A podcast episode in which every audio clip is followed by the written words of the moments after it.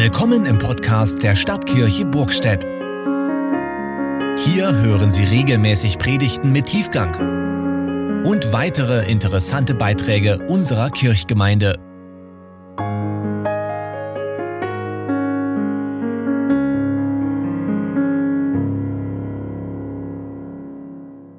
Das Evangelium, zugleich Predigtext, ist uns aufgeschrieben bei Lukas im ersten Kapitel.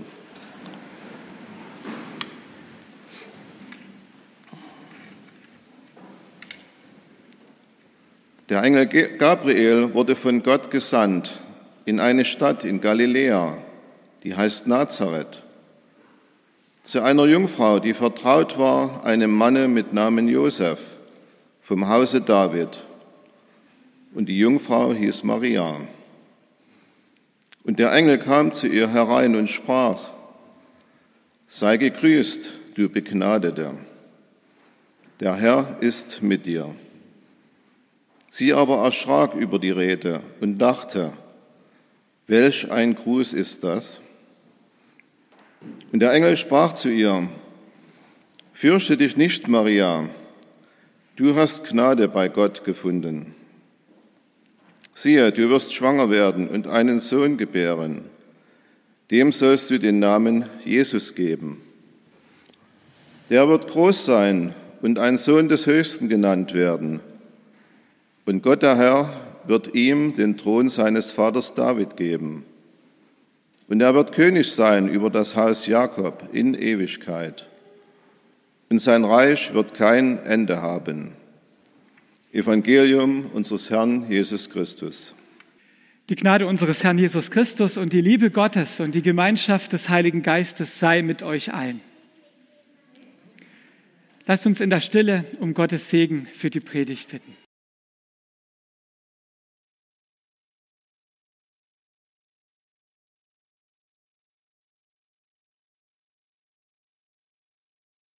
Gott unser Herr, gib uns ein Herz für dein Wort und ein Wort für unser Herz. Amen. Gott sei Dank, jetzt ist Weihnachten. Sagt vielleicht mancher von uns in ein paar Tagen, jetzt stimmt es noch nicht, noch ist ja noch nicht Weihnachten.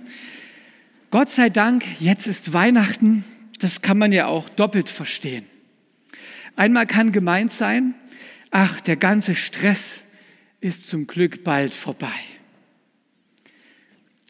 Hand aufs Herz, kratzt uns die Adventszeit eher auf, als dass sie uns beruhigt? Noch dazu in solchen bewegten Zeiten, wie wir sie gerade erleben? Am Ende freut man sich dann, dass endlich das Weihnachtsfest da ist. Nun kann man die Beine hochlegen und genießen. Hoffentlich. Oder das Gewusel geht dann weiter. Gott sei Dank, jetzt ist Weihnachten das kann man aber auch anders verstehen. Da liegt eine lange Geschichte der Verheißung und der Sehnsucht hinter uns. Jahrhundertelang, Jahrtausende lang hatten sich Menschen nach heilem Leben gesehnt. Dass da einer kommt und die Brüche in unserem Leben heilt. Dass endlich einer Frieden in die Welt bringt und Menschen inspiriert, dass sie sich nicht mehr gegenseitig das Leben so schwer machen. Auch so kann man das verstehen. Gott sei Dank, jetzt ist Weihnachten. Jetzt ist er da, auf den wir so lange gewartet haben. Er, der meine Sehnsucht stillt.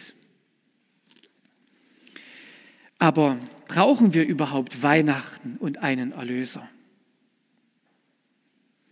Wäre uns mit einem Berater, der uns zur Seite steht, wenn wir mal Unterstützung brauchen, nicht besser gedient? Oder vielleicht mit einem Therapeuten, der uns stärkt, wenn wir uns zu schwach fühlen oder der uns heilt, wenn wir krank sind.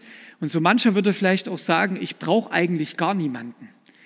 Also so richtig schlecht geht es mir nicht und habe nicht den Eindruck, dass ich irgendwie jemanden da benötige, der meine Probleme kompensiert. Und Erlöser, das ist schon ziemlich starker Tobak, wenn man sich das mal durchdenkt. Erlöser setzt ja voraus, dass wir alleine mit irgendeiner Not nicht klarkommen. Dass wir die Dinge alleine nicht auf die Reihe kriegen. Dann werden wir auf Hilfe von außen angewiesen, etwa von einer höheren Macht, die dort wirkt, wo wir selbst nichts mehr ausrichten können. Aber so schlimm steht es doch gar nicht um uns. So schlecht sieht es doch gar nicht aus. Wenn wir uns zusammenreißen, wenn sich alle bemühen, wenn wir uns richtig anstrengen, dann ist es doch noch nicht zu spät, oder? Doch, es ist zu spät.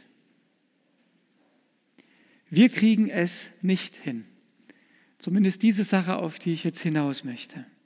Das gilt für jeden Einzelnen persönlich. Im Losungswort vom letzten Mittwoch aus dem Buch Jeremia, da sagt Gott, dein Schaden ist verzweifelt böse und deine Wunden sind unheilbar. Huh, da muss man erstmal durchatmen. Keine angenehme Diagnose. Und Gott sei Dank sagt Gott dann noch, zwei Verse später, doch, ich will dich wieder gesund machen und deine Wunden heilen. Aber die Ausgangssituation, die ist erstmal ziemlich ernüchternd. Das gilt auch für diese Welt als Ganze. Sie ging verloren. So fängt die Weihnachtsbotschaft an. Wir werden die Welt nicht retten. Das geht nur, indem Gott uns raushaut, wie man so schön sagt, und einen Erlöser schickt, der das kann. Und so verstanden ist Weihnachten nichts anderes als die Rettung der Welt. Also erstmal eine sehr ernüchternde Analyse, aber das Wort Gottes, das uns so den Spiegel vorhält, dafür, wie es um uns steht, wie es um die Situation unserer Welt steht. Und das kann man erstmal so verstehen, dass es einen irgendwie runterzieht und ziemlich depressiv macht, aber es kann auch befreiend sein, weil das den Blick verändert und wir vielleicht einige Dinge verstehen, die bisher vielleicht komisch waren, wo wir uns gewundert haben, ja, warum funktioniert das eigentlich nicht? Manches kann nicht funktionieren, wenn wir nur auf unsere Kraft vertrauen. Nun aber die Frage, wie rettet Gott die Welt? Begonnen hat diese ganze Geschichte vor Jahrtausenden in einem kleinen Land im Winkel der Weltgeschichte. Erstaunlich genug, das unscheinbare jüdische Volk drohte zwischen den Weltmächten zerrieben zu werden. Und wenn man schaut, wo Israel liegt und wie das damals so war mit den Mächten darum herum, dann ist das quasi eine Einladung für alle, danach zu greifen. Das sind die Ägypter, die Assyrer, die Babylonier, die Griechen, die Römer, die Perser, alle sind sie durchmarschiert. Alle haben dieses Volk unterdrückt. Und dann gab es noch oft unfähige Leiter, die zuerst ihren eigenen Vorteil gesucht haben. Und im Grunde wussten die auch nicht, wo es so richtig langgehen sollte. Aber dann kam einer, der zwar die Probleme nicht grundsätzlich löste, aber doch dieses kleine geschundene Volk einte und half, es sich, dass es sich inmitten seiner Feinde behaupten konnte. Und dieser König hieß David. Vor etwa 3000 Jahren half er dem Volk Israel aus seinen schlimmsten Nöten heraus. Gewiss, auch dieser David, der hat schon mal seine eigene Macht überstrapaziert. Dieser sehr menschliche und doch, und doch in Notsituationen rettende König wird zum Vorbild für alle Könige Israels, die nach ihm gekommen sind. Und man sehnt sich nach so einem König in späteren schwierigen Zeiten. Wie David soll er sein, nur noch viel besser. Und man erinnert sich an eine Verheißung, die der Prophet Nathan einmal dem alten David gesagt hat. Der Herr verkündigt dir, dass der Herr dir ein Haus bauen will. Wenn nun deine Zeit um ist und du dich zu deinen Vätern schlafen legst, will ich dir einen Nachkommen erwecken, der von deinem Leibe kommen wird. Dem will ich sein Königtum bestätigen. Er soll meinem Namen ein Haus bauen und ich will seinen Königsthron bestätigen auf alle Zeit. Die Ansage einer ewig bestehenden gerechten Herrschaft, das ist doch mal was. Und immer wenn es dem Volk Israel schlecht ging, erinnerte man sich an diese Verheißung, dass da mal noch so ein König aus der Familie Davids kommen sollte, der alles zurechtbringt. Wenn die Feinde übermächtig wurden, dann hoffte man auf diesen Sohn Davids. Als man im fernen Babylon gefangen war, richtete sich die Sehnsucht auf diesen Erlöser. Als die Römer das Land eroberten, ausbeuteten, die Menschen knechteten, sehnte man sich nach dem, der dem Leid ein Ende bereitet. Wenn die Probleme größer wurden, wuchs auch die Sehnsucht. Für die Probleme im persönlichen Leben und für die Konflikte in der politischen Welt sehnte man sich nach einem, der diese Welt endlich heil macht. Und fast tausend Jahre nach dem Beginn der Sehnsucht schickt Gott seinen Boten Gabriel zu einem jungen Mädchen nach Nazareth. Sie war noch ein Teenie, vielleicht 13. Gewiss, man war damals mit dem Alter reifer und schon früh in der Lage, Verantwortung zu übernehmen, zum Beispiel auch für eigene Kinder. Und trotzdem ist das Mädchen Maria völlig überrascht, als der Bote Gottes sie in ihrem Haus aufsucht. In diesem Winkel der Weltgeschichte, in dem kleinen Dorf Nazareth, und sie dann auch noch anspricht. Und natürlich ist dieses Mädchen erstmal völlig irritiert, als der Engel sie eine Begnadete nennt. Wer wäre das nicht? Wieso wird sie gedacht haben, nennt der mich begnadet? Was habe ich getan? Was zeichnet mich aus, dass mich der Bote Gottes so anredet? Ich bin doch nur ein unscheinbares Mädchen vom Land. Und so antwortet sie dem Engel auch, was für ein Gruß ist das? Und dann antwortet ihr der Engel, dass der große Gott in seiner Güte sich sie, sie, Maria ausgesucht hat, die bereits mit Josef verlobt war und dass sie schwanger werden wird und einen Sohn bekommen, den sie Jesus nennen soll. Der Name Jesus kommt im Hebräischen recht häufig vor und heißt übersetzt Gott erlöst, Gott rettet. Und der Name ist Programm. Die Bedeutung dieses Jungen ist ungeheuerlich. Er wird in einer besonderen innigen Beziehung zu Gott stehen.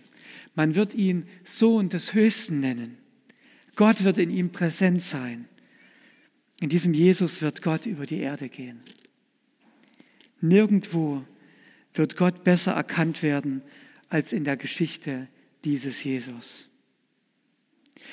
Er wird auf dem nun schon lange verwaisten Königsthron Davids in Jerusalem sitzen. Und er wird nicht nur das Volk Israel zu ihrem Wohl, zu seinem Wohl, sondern alle Völker der Welt zu ihrem Heil regieren. Aber dieses Reich wird nicht sein, wie alle Königreiche und Weltreiche bisher gewesen sind, die ja kommen und dann wieder gehen und dann kommt das nächste. Dieses Reich wird für immer bleiben. Und da merken wir, dass der Horizont der Weltgeschichte überboten wird. Dieses Kind und dieser Herrscher wird aus dem Rahmen fallen, aus allem Rahmen, den es bisher gab, den es aktuell gibt und den es je geben wird. Er ist Herrscher in Zeit und Ewigkeit. Ja, er reißt den Vorhang der Weltgeschichte auf. Und hier geht es an Weihnachten nicht nur um ein Familienfest, um etwas Gemütlichkeit und zweieinhalb schöne gemeinsame Stunden, sondern hier geht es um das Schicksal der Welt. Hier wird die Welt gerettet. Hier wird der verzweifelt böse Schaden geheilt. Und weil das wirklich so ist, darum kann man mit allem Recht sagen, nächste Woche zumindest, Gott sei Dank, jetzt ist Weihnachten. Und natürlich ist es nicht einfach, sich dieses Drama in Zeit und Ewigkeit vorzustellen. Vielleicht ist der Abstand für uns auch ja, so groß, vielleicht auch emotional, geografisch, geschichtlich, wie auch immer. Vielleicht haben wir die Dinge bisher alle irgendwie uns anders zusammen gedacht, was so die Architektur dieser Welt angeht, die Sicht auf diese Welt. Und wir reden ja nicht von irgendeinem Märchen, sondern wir reden von dem ewigen Gott, der als Urheber hinter dieser Welt steht, der einen jeden Menschen geschaffen hat und dem unser Schicksal nicht egal ist. Aber wie kann man von diesem Gott, der alles umfasst und den wir doch nicht fassen können, der größer ist, nicht nur als der Kosmos, sondern selbst als die Beschränkungen des menschlichen Daseins, der größer ist als unser Denken, wie kann man von diesem Gott überhaupt reden? Wie können wir uns diesen Gott vorstellen? Gott hilft uns dabei, indem er uns entgegenkommt. Und auch das steckt in Weihnachten drin. Er hat sich so klein gemacht, dass er in unser menschliches Denken, Fühlen und Erfahren hineinkommen konnte. Gott ist so klein geworden. Er hat die Gestalt eines Babys angenommen und das Schicksal menschlichen Lebens erlitten. Bis zum letzten Atemzug. Aber dabei ist es nicht geblieben. Er ist auferstanden. Geschenke, Gemütlichkeit, Kerzen, Weihnachtsbaum und der obligatorische erzgebirgische Weihnachtsschmuck, ja, das kann und soll es alles zu Weihnachten geben. Aber das sind letztlich nur die Symbole, die für eine echte Wende der Welt stehen. So wie ein grüner Baum in unserem Zimmer mitten im Winter anzeigt, noch in den kalten Umständen der alten Welt hat Gott etwas ganz Neues, Frisches begonnen. Ich komme zum Schluss. Im Brief an die Gemeinden in Galatien erzählt der Apostel Paulus von Weihnachten so. Als aber die Zeit erfüllt war, sandte Gott seinen Sohn, auf dass er die, die unter dem Gesetz waren, loskaufte, damit wir die Kindschaft empfingen. Gott tut das, damit wir seine Kinder sind. Und er offenbart sich als unser liebender Vater im Himmel. Und jetzt ist er da, den die Welt zu ihrer Rettung braucht. Unsere Sehnsucht wird gestillt, alle Wunden werden geheilt und der Tod hat nicht das letzte Wort. Mitten in unsere Gebrochenheit hinein wird der Heiland geboren. Wir selbst können nichts retten, nicht diese Welt und auch nicht uns selbst. Aber durch und mit Jesus wird alles gut. Gott sei Dank, jetzt ist Weihnachten. Amen.